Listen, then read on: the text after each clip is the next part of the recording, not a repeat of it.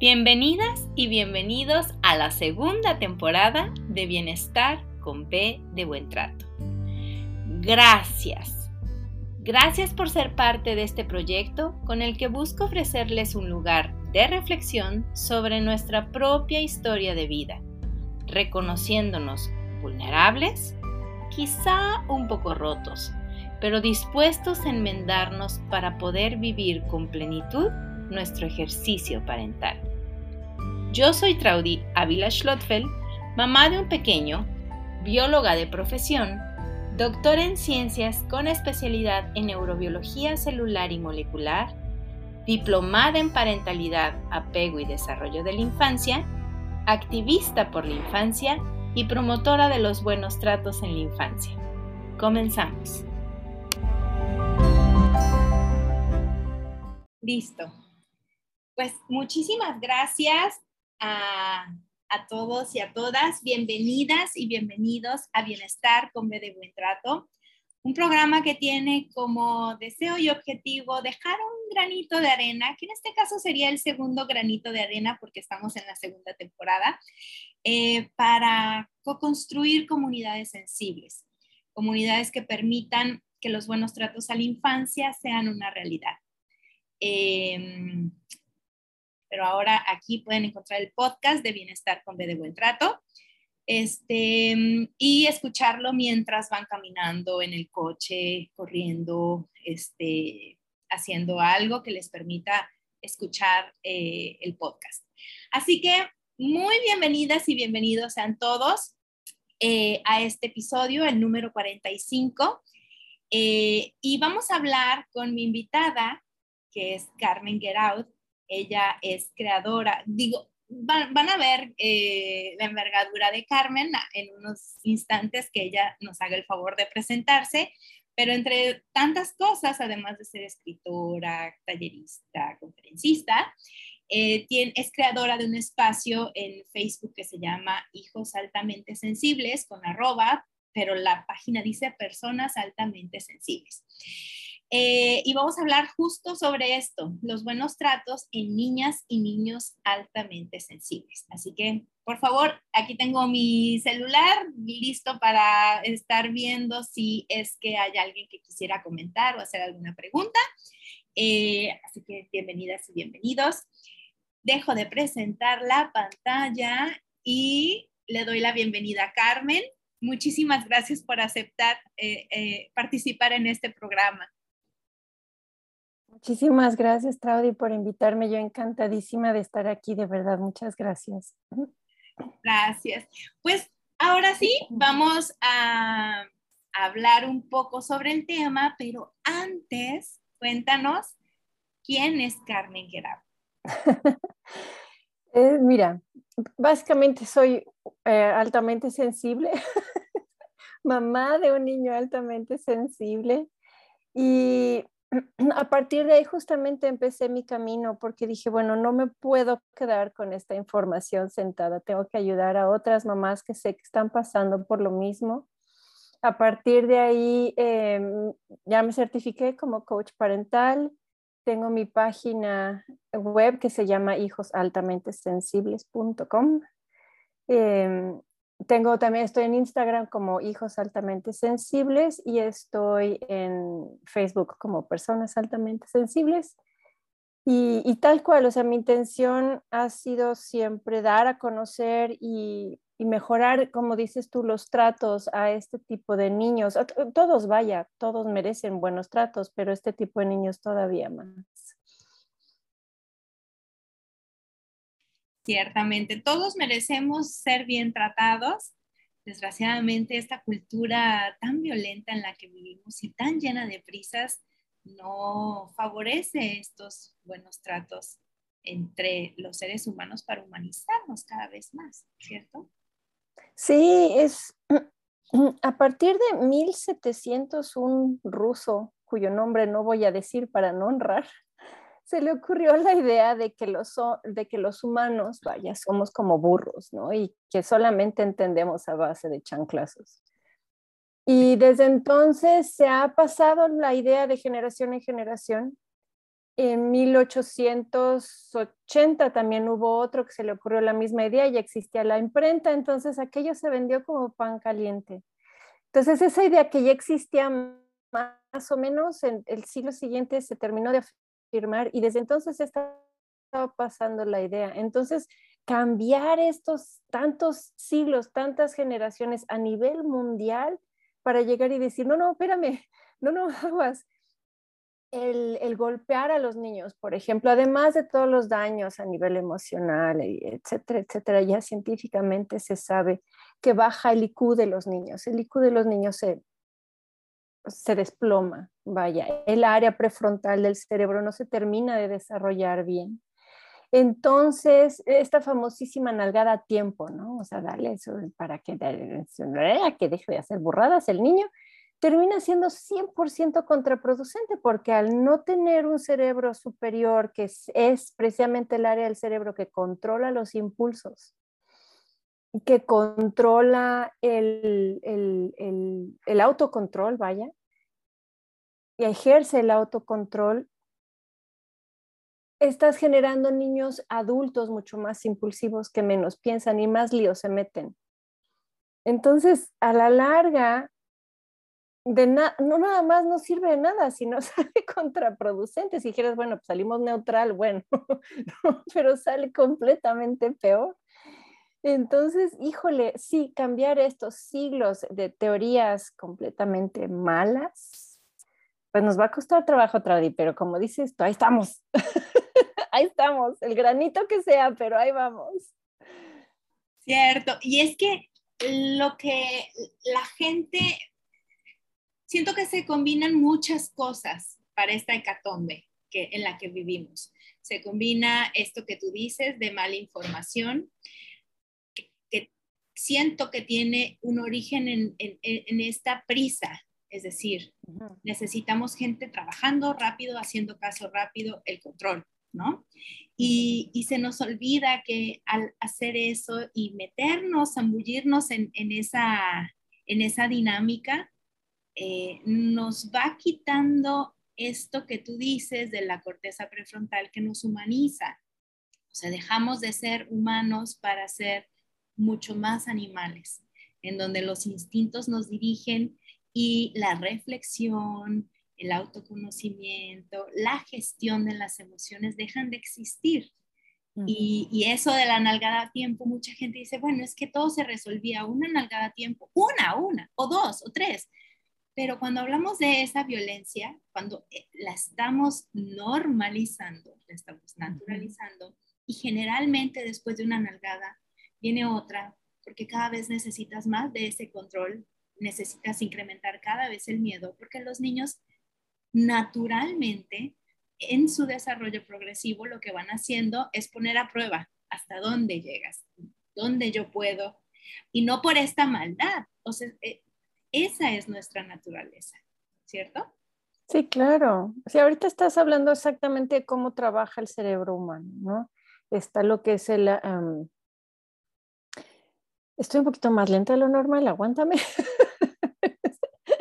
Está lo que es el, el, cerebro reptiliano, que es lo que dices tú, la parte animal, ¿no? Donde la parte del cerebro reptiliano, tal cual, donde se encuentra la amígdala, donde encontramos eh, lo que es el,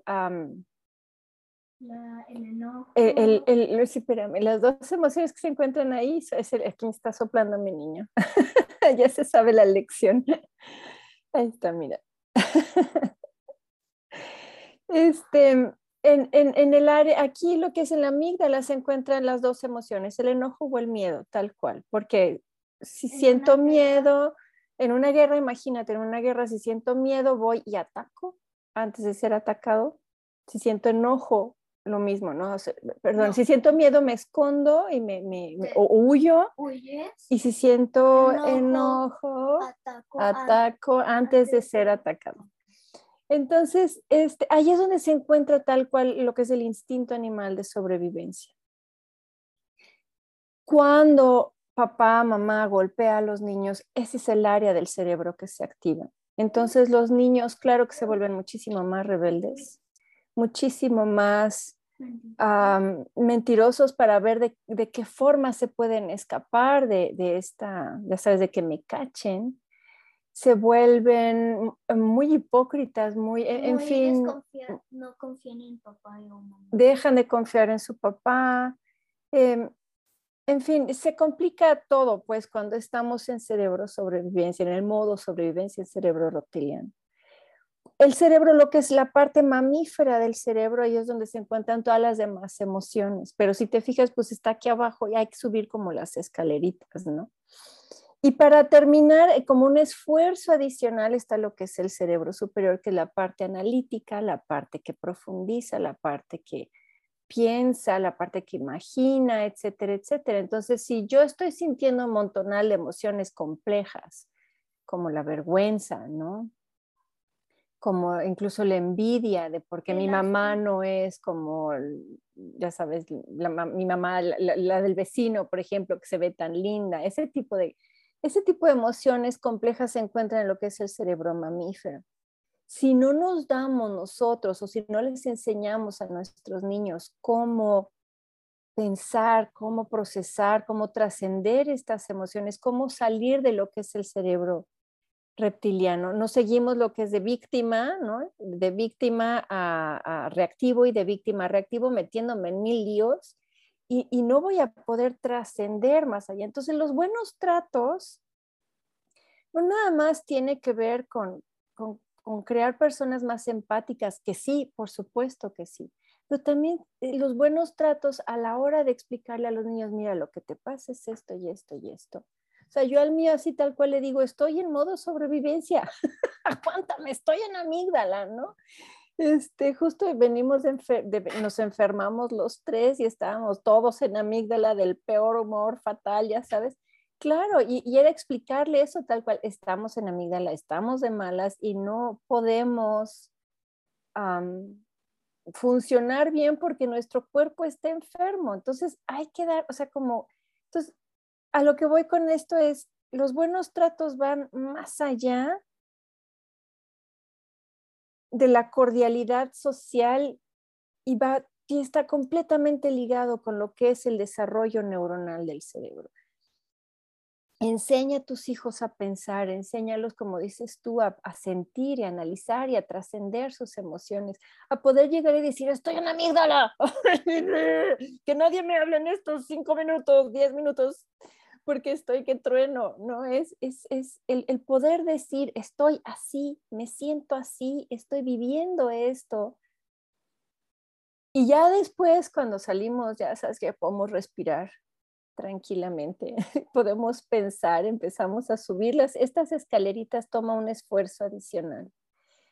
Ya que estamos aquí arriba en cerebro superior, entonces ahí es donde platicamos, a ver, nos está pasando esto, esto es lo que estamos sintiendo con qué, cómo le podemos hacer para sobrevivir esta gripa horrible que nos da las tres sin matarnos en el intento, ¿no? es, es, es, eso, es, es los buenos tratos, habla, sí, de lo que es el desarrollo neuronal a nivel cerebral, a nivel los ríos, vaya, el físicamente el cerebro cambia cuando hay cualquier tipo de agresión. Sí, ya se demostró científicamente que si, o sea, el golpe puede ser físico, pero también psicológico. Entonces, el decirle al niño, eres un tarado, eres un sopenco, no das una, mira nada más, cómo es que no sacas buenas calificaciones, no, no sé lo que sea. Cualquier tipo de etiqueta negativa, eso va a hacer que el cerebro de los niños se desarrolle de una u otra forma. Los ríos neuronales, físicamente el cerebro se deforma cuando hay maltrato, ya sea psicológico o, por supuesto, físico. Entonces, cuando estamos tratando a los niños con empatía, con comprensión, con compasión, validando todo este rollo de conectar hemisferios, ¿no? Cuando validamos, lo que tú estás sintiendo es esto, estás enfermo, te sientes mal, estás de malas. Este tipo de validación hace que el hemisferio izquierdo y derecho se unan Y la, o sea, el, hemisferio izquierdo entiende, ¿no? ¿Por qué el vecino está tan de mal humor? ¿no?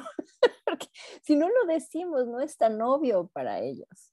Entonces hay que decirlo, te sientes así porque, ¿no? Hemos, como dices tú, ay, tenemos muchísima prisa todo el día porque tienes que ir a la escuela, tienes que hacer la tarea, te tengo que llevar al karate, tienes que llegar a la casa, merendar y no sé qué, y es una rutina muy acelerada y, por eso estamos de malas, tú y yo, porque yo también estoy de malas porque todo el tiempo tengo que estar atrás de ti, ¿no? O sea, explicarles, estamos viviendo esto y estamos viviéndolo de esta forma y de qué otra forma lo podemos hacer para que esto sea más llevadero, activa y conecta todo el cerebro. Y entonces a nivel neuronal estás generando a otro tipo de adulto, mucho más en contacto consigo mismo y incluso con unos cimientos inquebrantables, porque ellos ya saben, bueno, me siento así y necesito esta solución. Y lo voy a lograr, lo voy a conseguir. No, no sé todavía bien cómo, pero, pero, pero esto es lo que necesito hacer. Entonces ya no es una civilización reactiva de, pues te pateo, me pateas, ¿no? No es de que te declaro la guerra, sino es, a ver, espérame, esto no está funcionando. ¿Cómo le vamos a hacer? Y es en estas preguntas de cómo le vamos a hacer, qué se te ocurre, cuál es tu plan para que aquí, esta frente, se activa, se ilumina, así como arbolito de Navidad. Pero hay que hacer la pregunta para que los niños accesen esta área de su cerebro. Si lo dejamos nada más en la pura validación, pues está bien padre unir hemisferios, pero no se activa. Bueno, dijiste aquí algunas cosas, voy anotando para hacerte algunas preguntas, pero ¿Qué significa la alta sensibilidad? ¿Cómo, ¿Cómo podríamos? Digo, yo sé que no hay como una receta porque todas las personas tenemos características eh, propias de Carmen, de Traudy, ¿no? Pero más o menos algo que nos dé luces cuando tú dices, ay, es que mi hijo no duerme en los hoteles porque esa lucecita de la alarma, este, no lo deja dormir. ¿Qué, es la alta sensibilidad? La alta sensibilidad es un rasgo, es decir, es un tipo de cerebro distinto. No es síndrome, no es trastorno, no es nada de patología.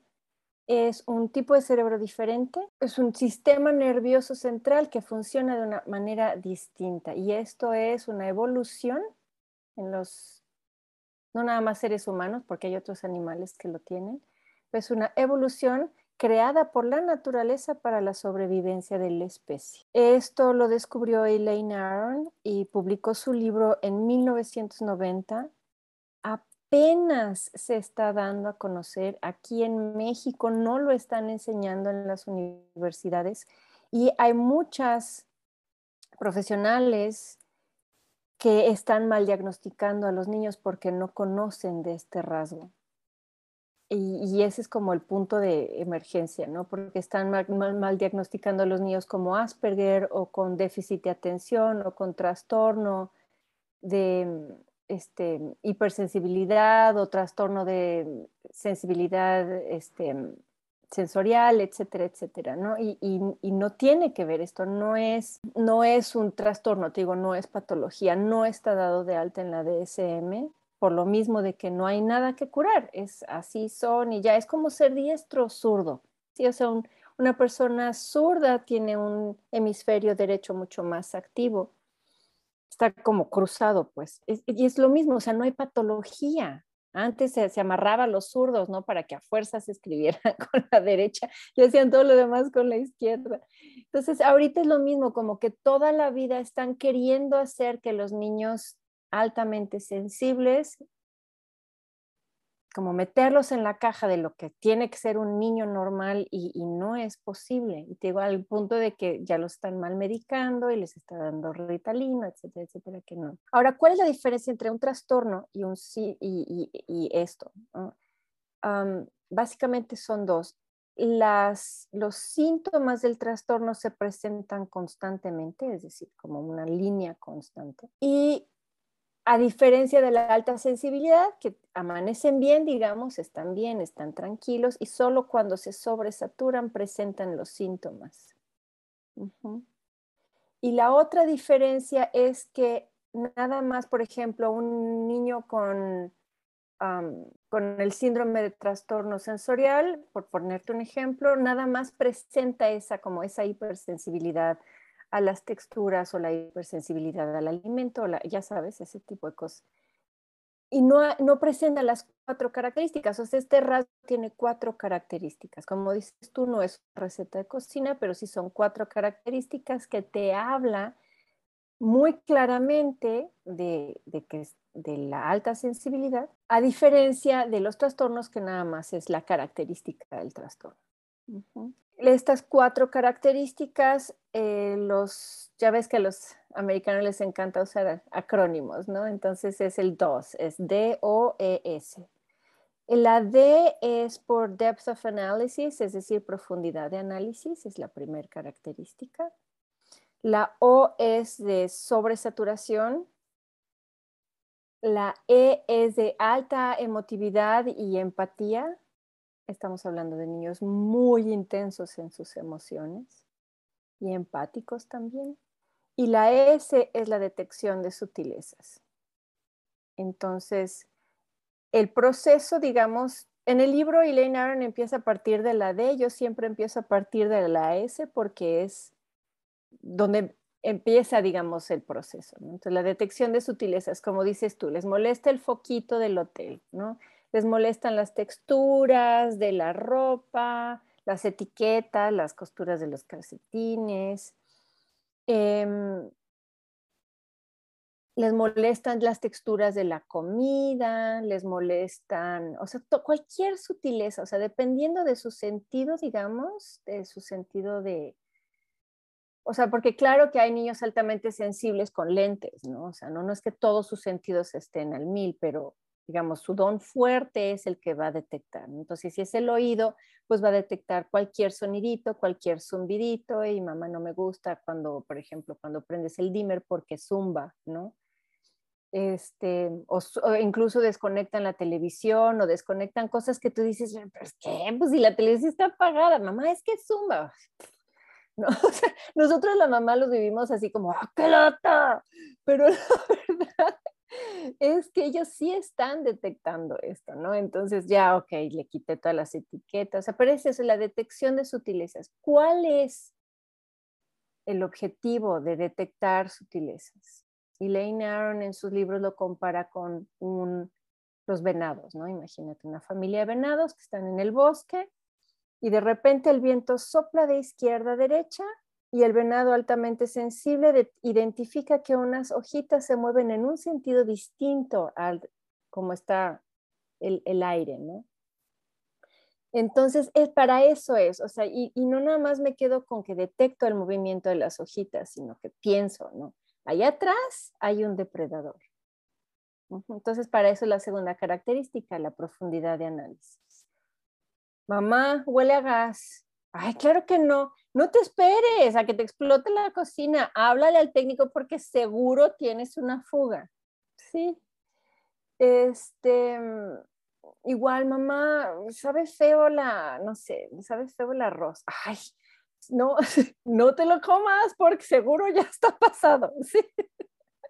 Entonces nosotros lo vemos como, ay, este niño no come nada, mira nada más, que lata, ¿no? Pero, o sea, tiene su función o nada más es para arruinarnos la existencia, sino tiene, tiene su para qué. Esa es la segunda característica. La tercera característica es, claro, cuando tú tienes una sobredosis de información, es como, imagínate como un embudo, ¿no? O sea, si tú vas pasando un embudo delgadito y vas pasando poquita información, pues se pasa rápido. Pero cuando tienes muchísima información, claro que se va atorando, ¿no? Y entonces esa es la tercera característica, es la sobresaturación. Ese es como el punto clave de la alta sensibilidad, que ahorita en el siglo XXI, en donde no hay descanso alguno, porque estamos todo el tiempo con los celulares, con los ruiditos, ¿no? El blip, blip, blop, blop de todos los teléfonos. Estamos todo el tiempo incluso con las señales del Wi-Fi, que sí se sienten, o sea, los niños sí las, sí las sienten. Estamos todo el tiempo con la televisión prendida o con el iPad o con el, ya sabes, cualquier tablet, cualquier este, ya no salimos en contacto a la naturaleza porque, bueno, ahorita en temporada de pandemia menos, ¿no? Pero, pero antes tampoco porque era peligroso, porque qué calor, porque qué frío, porque lo que tú quieras, entonces detenidos así en un departamento, o sea, no hay una salida sana para desahogar tanto estímulo. Entonces los niños hoy en día, o sea, de igual en la época medieval no había problema, ¿no? Porque estaban todo el tiempo en la naturaleza y etcétera, etcétera. Pero hoy en día, siglo XXI, metidos en un, y los niños no están pudiendo ser niños y no están pudiendo sacar toda esta información, todo este input que reciben. Y entonces se sobresaturan. Esta sobresaturación se puede presentar como berrinches, por ejemplo, ¿no? Este, em, muchos, em, mucho llanto, se puede, eh, si nosotros no hacemos caso, si seguimos, pues obviamente el niño altamente sensible entra en amígdala muchísimo más rápido que un niño normal. Y entonces eh, se presentan, o sea, ya deja de funcionar bien el niño, entonces ya no se acuerda ni qué vio en la escuela, ni de qué se trata la tarea, ya no, ya no funcionan bien, o sea, incluso se vuelven torpes, se tropiezan fácilmente, se les caen las cosas. Ya si una etiqueta, por ejemplo, si se había puesto durante 10 días una camiseta, de repente ya esa camiseta ya no la aguanta. Pero ¿por qué si te la has puesto toda la vida, no? O sea, se vuelven todavía más sensibles a cualquier cosa. Si no hacemos caso, los niños empiezan a presentar ya problemas, em, problemas a nivel salud. Se empiezan a enfermar, que la gripita, la diarrea, el dolor de cabeza, gastritis, colitis, todos ese tipo de achaques, las alergias se les suben, ¿no? Si ya tenía una alergia X, ¿no? Al polen, bueno, voy a empezar a hacer al polen, al polvo, al todo a la vida. Este, si no hacemos caso, entonces ya empiezan a haber problemas a nivel emocionales más graves, a nivel depresión, a nivel ansiedad, a nivel etcétera, etcétera. Generalmente cuando estamos aquí ya empezamos a dar 20 mil vueltas, ¿no? Con los terapeutas y con los doctores y ya me dijeron y ya lo diagnosticaron y con no sé qué tanto, les empiezan a dar medicinas que no necesitan. Y el problema de cuando les empiezan a dar, te juro, Traudy, tengo pacientes de 5 o 6 años ya con antiansiolíticos, ya con antidepresivos. A mí se me hace eso un crimen. Estamos ya lidiando con problemas de adicción en 10 años, 8 años, ya cuando son adolescentes que no saben qué hacer consigo mismos, cuando lo que este niño necesitaba era ir al parque, ¿no? es, jugar, ser niño, estar en la naturaleza, em, eh, arte, por ejemplo, ¿no? Pintar, escribir, em, música, bailar, cual, eh, todos ese tipo de cosas sirven para desaturar al sistema nervioso central de los niños. Y bueno, ya para terminar, la cuarta característica, lo que decíamos, son sumamente emotivos y sumamente empáticos. Entonces, la emotividad, claro, pues es un péndulo, ¿no? Están súper contentos, súper tristes, súper alegres, súper, ya sabes, enojados, o sea, es así como intenso. somos, me agrego, somos intensos. Y, y para los papás también es muy difícil lidiar con esto de, pero si hace cinco minutos estabas perfecto, ¿por qué ahorita estás llorando? ¿No? O sea, no, entienden bien qué es, qué es lo que pasó. De, eh, y, es que se enoja de la nada, me hace un berrinche enorme de la nada. Y no es un de la nada, es que viene coleccionando estímulos desde las 7 de la mañana que se despertó y ahorita ya, pues ya no puede más, ¿no? Y entonces es un gran kaboom y una de las eh, características más, muy lindas, vaya, es la empatía.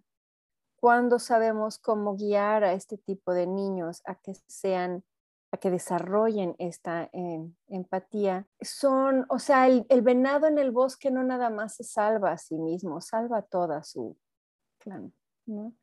Y es lo mismo aquí, o sea, los niños, los adolescentes altamente sensibles hoy en día lo que están haciendo es que están limpiando los ríos, son los que están limpiando los océanos, son los que están bañando a los patos, ¿no? Del petróleo, son los que rescatan a los perritos de las calles, son los que están desarrollando cubiertos realmente biodegradables, bolsas de plástico realmente biodegradables. O sea, no, ¿por qué? Porque ya se dieron cuenta que o salvamos el planeta o nos morimos todos. Para eso es el don. Digo, para nosotros la mamá lo vivimos como un... pero finalmente tiene su razón de ser, tiene su para qué. Esta empatía nos, nos hace sobreponernos incluso a nosotros mismos un ratito, ¿no? La sobresaturación, un ratito el, el estrés o mis incomodidades. ¿Por qué? Porque tengo que ayudar, tengo que hacer algo, no me puedo quedar viendo esto y cruzar los brazos y que no me importa. Qué bonito y eso explica perfectamente bien esto que tú decías sobre la evolución, la alta sensibilidad como un proceso evolutivo y suena precioso todo lo que nos has dicho, aunque no sea entendido y a veces pueda ser complicado em, criar a un hijo o hija o hijes de, con estas características y encima esta ecología de la crianza que mm, no hace su chamba de acompañar o de sostener a quien cuida y a quien cría. Es muy cuesta arriba. Es difícil, sí, claro, y sobre todo cuando nosotros como papás no fuimos educados así, el reprogramar nuestro chip, o sea, en medio, o sea, si nosotros fuimos criados, no sé, con golpes de insultos, ¿no? En automático, cuando nosotros entremos en amígdala, vamos a hacer eso. Entonces, el reprogramarnos, el llegar y decir, no, no, a ver, espérame, tengo que cambiar esto. Mi niño, no quiero, ya sé, no quiero cometer estos mismos errores porque yo me acuerdo cuánto me dolió. El reprogramarnos en momentos complejos, en momentos, en el momento álgido, ¿no? En el, justo en el, en el momento del grito, en el momento del, ya sabes que preparas la mano y el detenerte con la otra de, no, no, niña, no, no, que no lo sueltes, ya sabes, esa es la parte más difícil porque cometemos los mismos errores porque no sabemos qué otra cosa hacer. Entonces, por eso es, digo, por eso haces tú tu chamba, ¿no, Traudy? O sea, por eso dices, no, no, no, o sea, hay que reprogramar a los papás para justamente que esta nueva generación, como dices, aunque sea un pasito, lo que sea que yo puedo dar, la conciencia, ¿no? Para, para frenar esto y de verdad cambiar, que realmente sea una nueva generación que urge, o sea, urge. Muchas veces me preguntan, ¿cómo le van a hacer estos niños altamente sensibles para, sobrevivir en este mundo que no está hecho para ellos, ¿no? Se animó que llegue el altamente sensible y, ay, no, yo no voy a poner ese uniforme, a mí me salen ronchas, ¿no? o este, ya sabes, yo, yo llego a las 9 de la mañana, a mí no me importa qué hora, ya sabes, porque yo no me, ya sabes, yo necesito mis 8 horas de sueño. Entonces, X, el, sí, es cierto, el mundo no está hecho para los altamente sensibles, pero definitivamente nos necesitan. Lo que necesitamos no es hacer duros a los niños altamente sensibles, sino más bien al contrario, sensibilizar al mundo, ¿no? Y, hacerlo más empático y mucho más compasivo, mucho más. Y, y sí, el trabajo sí o sí depende de nosotros. Alejandra dice, o no quiero hacer la tarea, a, mis, a sus hijos no, le, no les gusta y le cuesta conectarlos a sus clases. Alejandra, también al mío no le gusta. No, pues ¿cómo les va a gustar? pues claro que no. Dice TDAH, que son convulsiones y los niños sí están medicados. Ah, ok. pero bueno, cuando son convulsiones, pues habría que ver, Ale, para ver qué onda bien, bien con tus niños, porque no sabemos si, si es realmente TDAH o si es alta sensibilidad. Sí he tenido niños que tienen convulsiones que sí les dan medicamento para la convulsión y este medicamento los hace más agresivos de lo normal. Es importante que tú entiendas que esta agresividad no es en realidad el niño, sino el medicamento. que puedas tú hacer así como, este no es mi hijo, sino el medicamento que está haciendo que mi niño sea más agresivo. Una pregunta, Carmen, perdone. Este, ya ve que te escribí en el grupo, pero no he tenido chance de, ponerme en contacto contigo. ¿Tú ves a los niños también así como en terapias y todo? Yo, básicamente mi trabajo es con los papás, porque una vez cambiando los papás, los niños cambian de volada. Mi trabajo a veces nada más es cuando el niño presenta resistencia, o sea, cuando mamá ya sabe qué hacer, cuando mamá ya sabe, ya tiene todas las herramientas, pues le está dando el espacio al niño y el niño todavía presenta resistencia. Entonces ahí sí, porque lo que me dice la mamá es que no me cree dile, ¿no? Entonces ahí sí veo y atiendo al niño, pero generalmente es una o dos sesiones máximo en donde le explico, mira, tú funcionas así y así, y lo que tú necesitas es hacer esto y esto y esto, y tu mamá ya te está proveendo de estos espacios que tú necesitas tan desesperadamente. Yo lo que digo es que no hay terapeuta que pueda hacer un cambio realmente efectivo en los niños y duradero como mamá si una magnífica terapeuta le da mil herramientas a los niños y este niño no encuentra el espacio amoroso en su casa para llevar a cabo todas estas herramientas, de nada sirve. En cambio, cuando preparas a los papás y los papás hacen los cambios, entonces los niños 99.9 de las veces funciona. Te digo, sí me ha tocado niños, sobre todo ya grandecitos, ¿no? Así por ahí de los 12 años que no, es mi mamá, ¿no? Y ya empieza a ver como esta resistencia, entonces es cuando los veo, sino nada más con papá y mamá. Sí, los míos tienen, bueno, van a cumplir este, 11 años, pero sí son muy, muy agresivos y aparte se pelean mucho entre ellos dos. Ok. Sí, pues sí lo podemos, o sea, te digo, mis herramientas te las voy a dar a ti. Si están medicados con anticonvulsivos, digo, claro que se van a pelear entre ellos, por, pero es por el medicamento. Mm, te puedo también pasar los datos de un neurólogo que te pueden ayudar mucho para calmar esto eh, de, si te interesa, vaya, luego te explico bien cómo es el, el asunto, pero em, y checar si sí de verdad es TDAH o si es alta sensibilidad. Habría que revisar aquello, porque te digo, los están mal diagnosticando mucho más de lo que deberían. Y eso que decías, Carmen, respecto a mí, yo he visto mucho, siempre buscan, eh, te llevo a mi hijo. Y el asunto, recordemos que en términos de... Eh, de esta diada, mamá, papá o papá, este, mamá bebé o papá bebé, por eso se llama diada, el asunto siempre es de dos.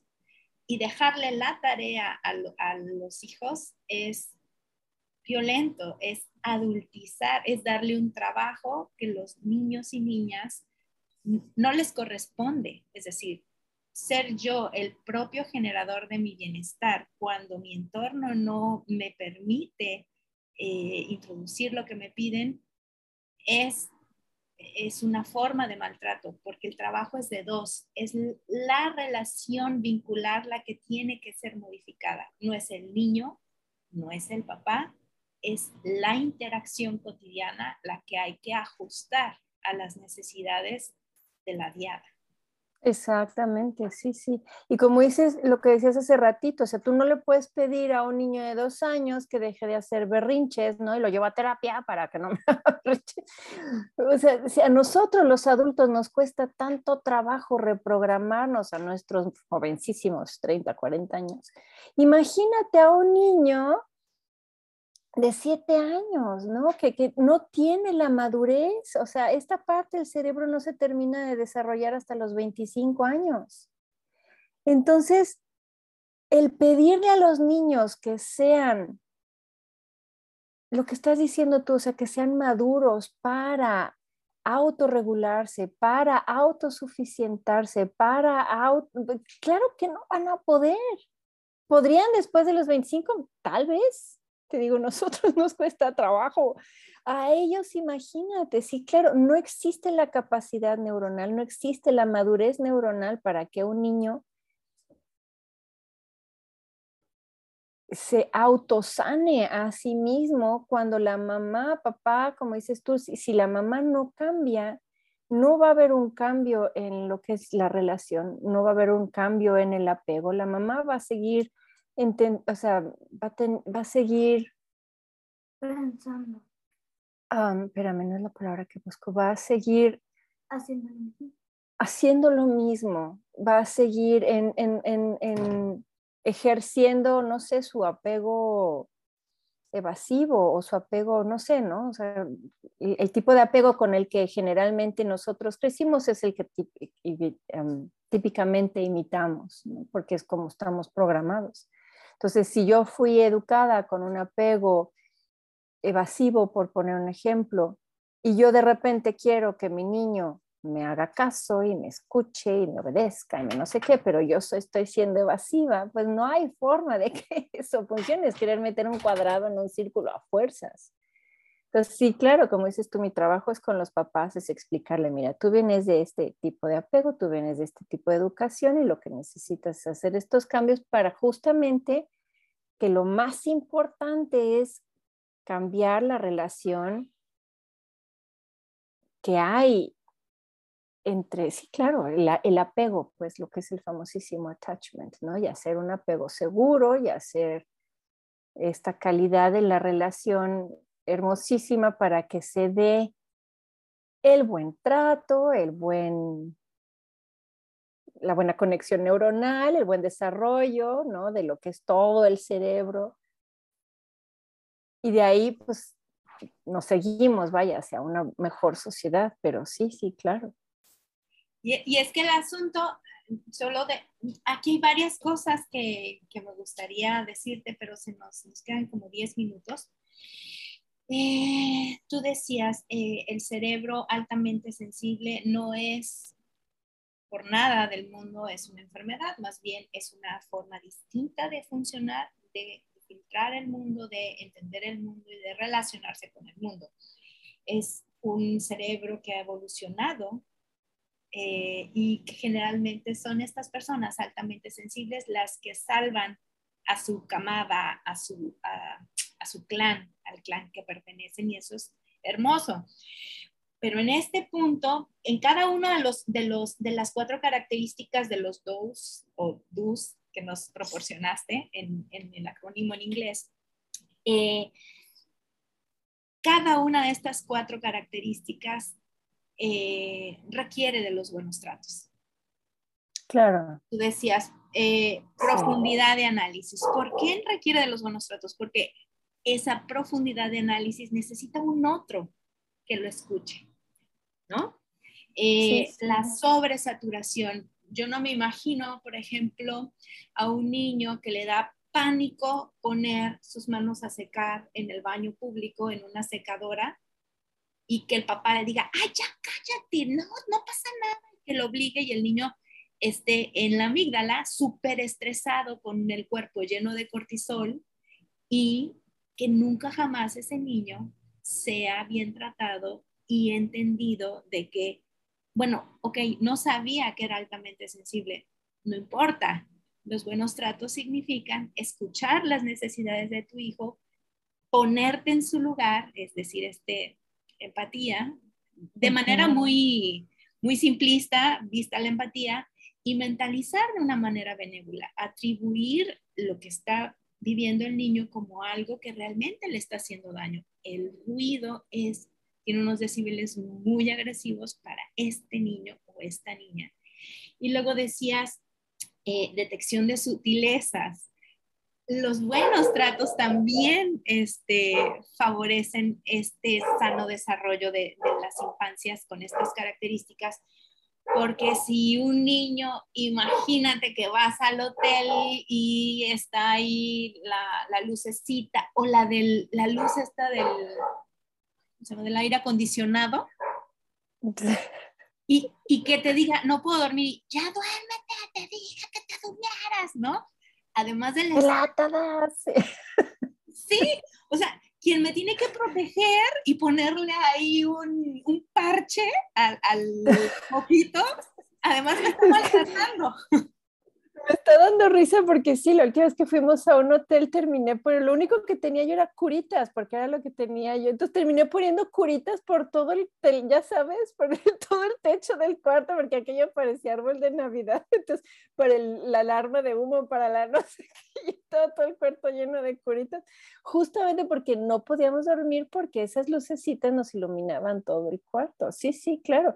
Pero claro, es esa empatía de mamá, me molesta esa luz, a ver, déjame ver qué traigo para solucionar este problema, porque claro, yo no lo soluciono y al día siguiente voy a tener a un niño que no durmió bien, va a estar de malas, la vacación se arruinó, o sea, es una bola de nieve, claro. Entonces, esta empatía, como dices tú, ok, déjame ver qué puedo hacer, ¿no? O sea, te molesta la etiqueta, se la corto. ¿Por qué? Porque me estoy quitando mil líos que me van a complicar más todavía los buenos tratos, ¿no? Porque yo tengo prisa, porque no tengo tiempo, porque no no sé qué, y a este niño todo le molesta, ¿no? Entonces, si yo voy previniendo desde el día anterior a tapar los foquitos, a cortar las etiquetas, a, no sé, darle los zapatitos que, le, si, si- que se, se siente cómodo, ¿no? Entonces ya va a ser mucho más fácil tener buenos tratos con los niños porque tú vas previniendo, ¿no? Sí, Alejandra dice, o viajas y te tienes que llevar sus cobijas para que puedan dormir. Esta es anticiparnos que también son buenos tratos. La anticipación, es decir, anticiparles a nuestros hijos lo que va a suceder, pero también saber nosotros anticiparnos, eh, como dice Alejandra, llevar las cobijas que le permiten dormir bien, es, es- también son buenos tratos. Y esto tiene que ver con esto que tú decías, em, el cerebro se va desarrollando. Eh, los niños cuando nacen y en los, el primer año de vida tienen una cantidad enorme de células neuronales este, que están encendidas y que se conectan. Nunca jamás en la vida de un ser humano hay esa cantidad de neuronas en, en- en conexiones, eh, trabajando y procesando el entorno. Eh, entonces, nuestra habilidad, nuestra, nuestra chamba es prestarles, que estén ahí, que sean muchísimas, no significa que saben y pueden y tienen las habilidades para utilizarlas. Nuestra chamba es, este es mi cerebro, te ayudo a, dar, a podar estas ramas, te ayudo a apagar ahora esta serie de luces para que, porque estas no te van a funcionar. Ahora yo te doy este otro foquito porque aquí este foquito echó a perder la, la serie de luces y lo necesitas para funcionar bien. Aquí está el repuesto. Esa es nuestra chamba a través de la relación vincular, ¿cierto? Claro. Sí, sí, sí, sí. Y no vivirlo como una lata, pues, ¿no? De, de ahí estoy yo corándole toda su serie de foquitos. No, no, no, para nada. Es, es vivirlo como, es parte de la mater- maternidad, es parte de la parentalidad, es parte, y, y es, el, es, es, es un gozo, ¿no? Es, ¿qué necesitas? Y te lo puedo dar y te lo doy con amor, poner siempre el amor, la ternura en el centro de la mesa y, y darlo con gusto. Sí, por eso yo siempre digo, desde mi posición, digamos, privilegiada, algunos dicen, este, yo puedo decir que en mi, mi experiencia siendo mamá, ejerciendo mi parentalidad consciente, ha sido una po- oportunidad maravillosa para transformarme, porque a partir de esta transformación puedo ser una mejor, una mamá suficientemente buena para mi hijo y pues llevarlo en este vaivén de las prisas, de la industrialización, del capitalismo, ¿no? Entonces, pues de eso se trata un poco, de disfrutar el viaje. Sí, claro, claro. Y, y lo que dice, ¿no? Eres la mamá perfecta para tus hijos. Porque si no le hubieran dado otra mamá. la vida no se equivoca. Entonces, sí, claro, nos dan a los hijos que nos llevan luz a estas áreas de sombra que nosotros tenemos que empezar a ver y trabajar, ¿no? Y Cierto. ya cuando, lo, ya cuando lo ves, lo puedes trabajar y como dices tú, en el proceso irnos adaptando para convertirnos una mejor versión de nosotros mismos.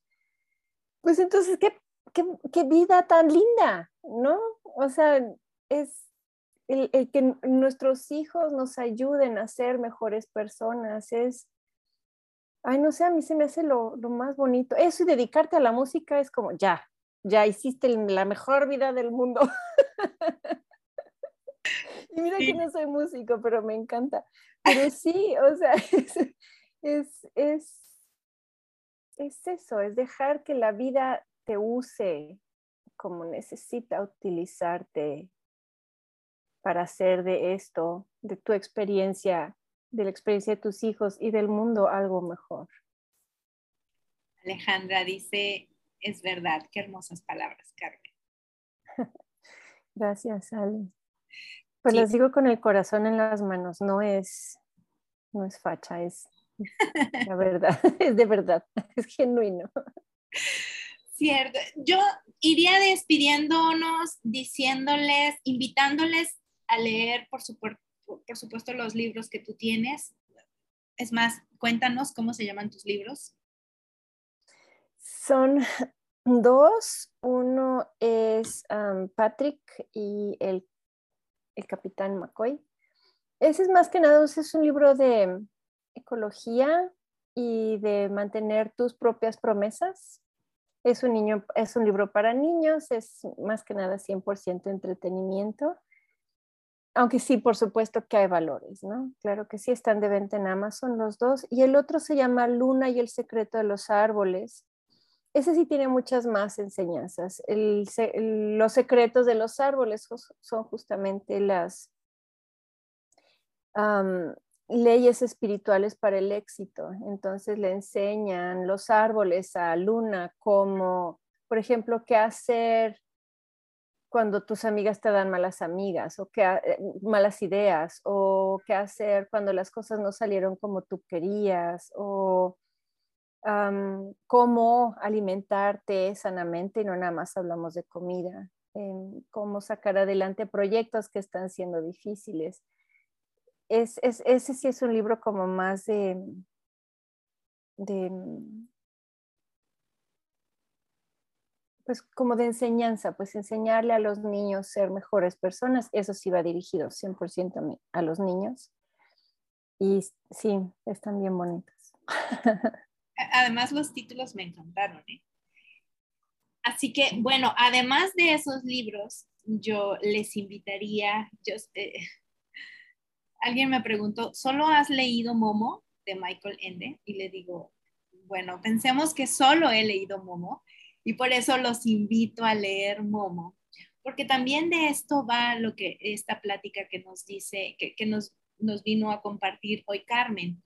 Momo se trata de una niña, eh, diría yo, altamente sensible. Es una niña que sabe escuchar y a través de la escucha hace florecer a las personas que llegan y acuden a, a platicar con Momo. No, Momo no tiene una varita mágica que cambia las cosas, su, su magia está en saber escuchar.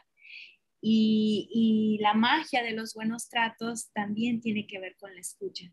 Estar ahí presente, validar las emociones, no es resolverle el problema a nuestros hijos o hijas, es más bien validar que hay un problema, validar las emociones que se asocian a eso que se están enfrentando, acompañarlos y enseñarles más o menos cómo ir conectando esta, esta frente, esta corteza prefrontal con, esta, con este segundo nivel que es el cerebro mamífero emocional y a la vez con el cerebro reptiliano, este, este que responde de manera rápida para ponerse a salvo.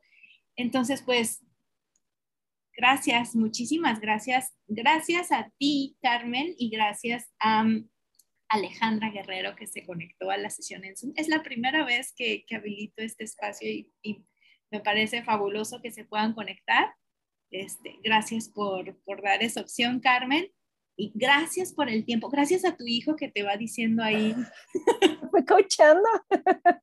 Qué divino, sí. Me sopla, luego me hace más bolas, pero bueno. Yo que soy súper distraída, si mi hijo me habla ya, me perdieron para siempre. Nada más un paréntesis rápido. Si Sí. alguna de tus escuchas tiene la duda de si su hijo es altamente sensible o qué, hay un test. Ok. Hay un test que obviamente está diseñado por Elaine Aaron. Yo lo traduje en mi página web, ahí está, en hijosaltamentesensibles.com. Ahí está traducido el test y ahí te sale si sí si, sí es o si no es o si, incluso para los adultos, ¿no? Son dos test diferentes para niños y para adultos. Pero si tienen esa duda, vayan a hacer ese test y ahí sale muy claramente si, Sí, si sí sí. es altamente sensible o si es otro síndrome o lo que sea, ¿no? O sea, pero ahí te queda muy claro. www.hijosaltamentesensibles.com. Así es.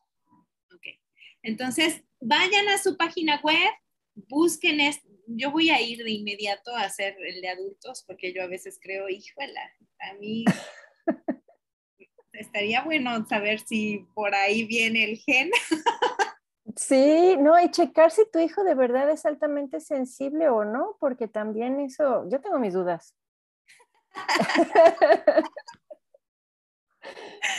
Sí, sí, claro. Vayan, por favor. em, como decía Carmen, el asunto de la medicación inmediata. Muchos profesionales de la salud mental infantil son maravillosos, pero algunos tienen cosas por actualizarse. Entonces, eh, y no todos, no todos tienen en el registro eh, algunas cosas antes de poner una etiqueta de una patología y dar una medicación. Entonces, pues bueno, vayan a, a www.hijosaltamentesensibles.com, descarguen ahí el, el, um, el, el um, el El formato test. el test. Y bueno. Alejandra dice muchas gracias a las dos, estuvo muy interesante la plática, me encantó y lo mejor que nosotros como papás podemos sanarnos y aprender a darles un buen trato. Les agradezco, bendiciones y estar en contacto. Este, por favor, eh, contáctate con, con Carmen, sigan eh, eh, platicando, abordando, explorando las posibles oportunidades de aprendizaje y de reflexión y ojalá todo salga muy bien con tu pequeño este, Alejandra. Y de nueva cuenta, gracias Carmen, fue un placer, un placer. Ay, sí. Igualmente, Tradi, de verdad, el día que quieras, aquí estoy para ti. Podemos profundizar en otras pláticas, podemos reagendar. Yo encantadísima de compartir lo que sé para ayudar a más papás, mamás y niñitos que se lo a- merecen. Te voy a tomar la palabra. ¿Tienes algún taller, curso? Sí, de hecho voy a dar uno que se llama Disciplina sin lágrimas, justamente el próximo 2 y 9 de febrero. Em, es, es en salón virtual, es a través de Zoom y sí, ahí. Y de hecho los estoy dando todo el tiempo, estoy dando todo el tiempo cursos y justamente hay uno de los niños altamente sensibles, tengo de niños perfeccionistas también e inseguros. Tengo otro de, se llama El dinero de los niños, ¿no? ¿Qué hacer cuando quieren todos los juguetes del mundo? ¿Cómo redirigir aquello? Entonces, tengo un montón de talleres y, y lo estoy anunciando todo el tiempo en mi cuenta de, de- en mi cuenta de Instagram. Ok. Entonces también. Bueno, pues entonces ya sabemos, febrero, ya muy pronto, hay, hay un taller, así que 2 y 9 de febrero, si no mal recuerdo. Y gracias a todos por acompañarnos. Nos despedimos ahora sí de YouTube. Y nos despedimos del el podcast.